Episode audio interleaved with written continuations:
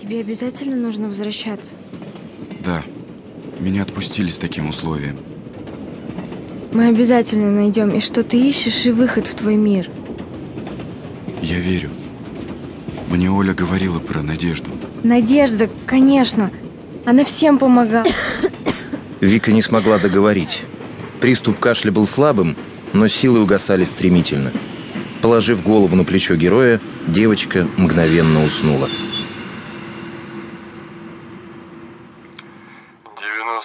километр, осторожно, двери закрываются, следующая остановка Передонск.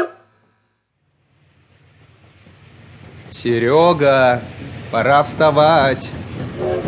Его носки не разбудили, а ты голосом хочешь. Потряси его. Серега, вставай. Сережа поднял голову и красными от лопнувших сосудов глазами уставился на Андрея. Контролеры? Ага, мы полицейских в заложники брали, а сейчас я тебя из-за контролеров беспокою. Сережа стал усердно тереть глаза. Подъезжаем. Должны. Что у меня с глазами? Ты 97 километров спал. Сосуды лопнули с непривычки. Дамы и господа, станция Передонск. Конечная станция. Для всех суеверных крайняя. Ну а для меня, наоборот, не последняя. Моя следующая смена через 48 часов. Спасибо, что выбрали нашу железнодорожную линию. Всем удачи, любви, надежды. За мной, друзья. Все в сборе. Пойдем уже. Вика, нам надо выходить. Ребята вышли из электрички и сразу попали в другой мир. Станция Передонск состояла из полуразрушенной платформы и фонарных столбов с разбитыми плафонами. Вокруг громоздился лес. Ребятам повезло, сбоку появился источник света. Какой-то опытный пассажир достал фонарь и пошел по тропинке сквозь заросли репейника, борщевика и крапивы. Ребята двинулись за ним. Я ничего не узнаю, Андрей. Мы здесь в первый раз. Не суетись, женщина. Я припоминать начал.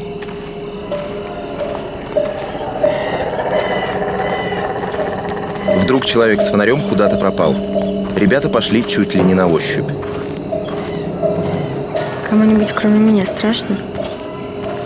Мне. Мне. Фух, я не одинока. Ну, с волшебником все понятно. А тебе, Серег, что, правда не страшно? Мне на все, честно говоря, плевать. Я спать хочу. Ясно. О, братья и сестры, просвет!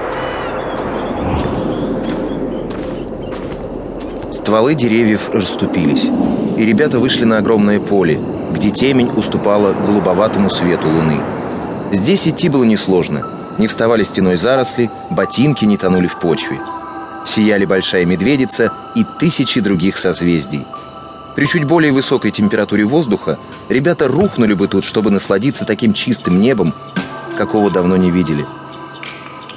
От насыщенного кислородом воздуха немного кружились головы. Ребята дышали полной грудью и видели мерцающие блики темного, оставленного в покое вечно движущейся вселенной земного неба. Так идти лучше, чем от кого-то бежать. Только холодно ужасно. Долго не протянем. Возможно, придется протянуть. Как вдохновляюще. Волшебное пустое небо. Как тебе повезло.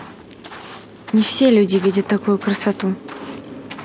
Полная свобода. Мне страшно. Что с тобой? Ребята, подождите! Сережа!